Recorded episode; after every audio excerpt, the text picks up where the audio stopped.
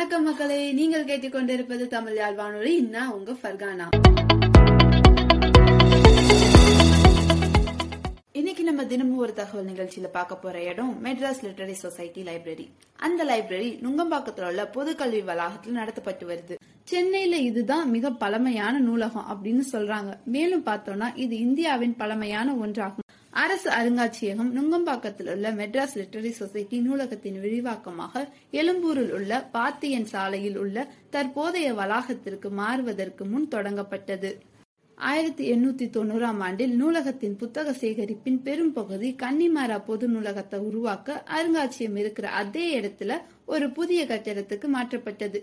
மேலும் இங்க ஐம்பத்தஞ்சாயிரக்கும் மேற்பட்ட புத்தகங்கள் இருக்கும். பெரும்பாலும் ஆங்கில மொழி புத்தகங்கள் தான் அதிகமா இருக்கு மேலும் இங்க சுபாஷ் சந்திர போஸ் எழுதிய கடிதம் மற்றும் பல்வேறு வரலாற்று சிறப்பு மிக்க சேகரிப்புகள் பத்திரமா பாதுகாத்து வச்சிருக்காங்க.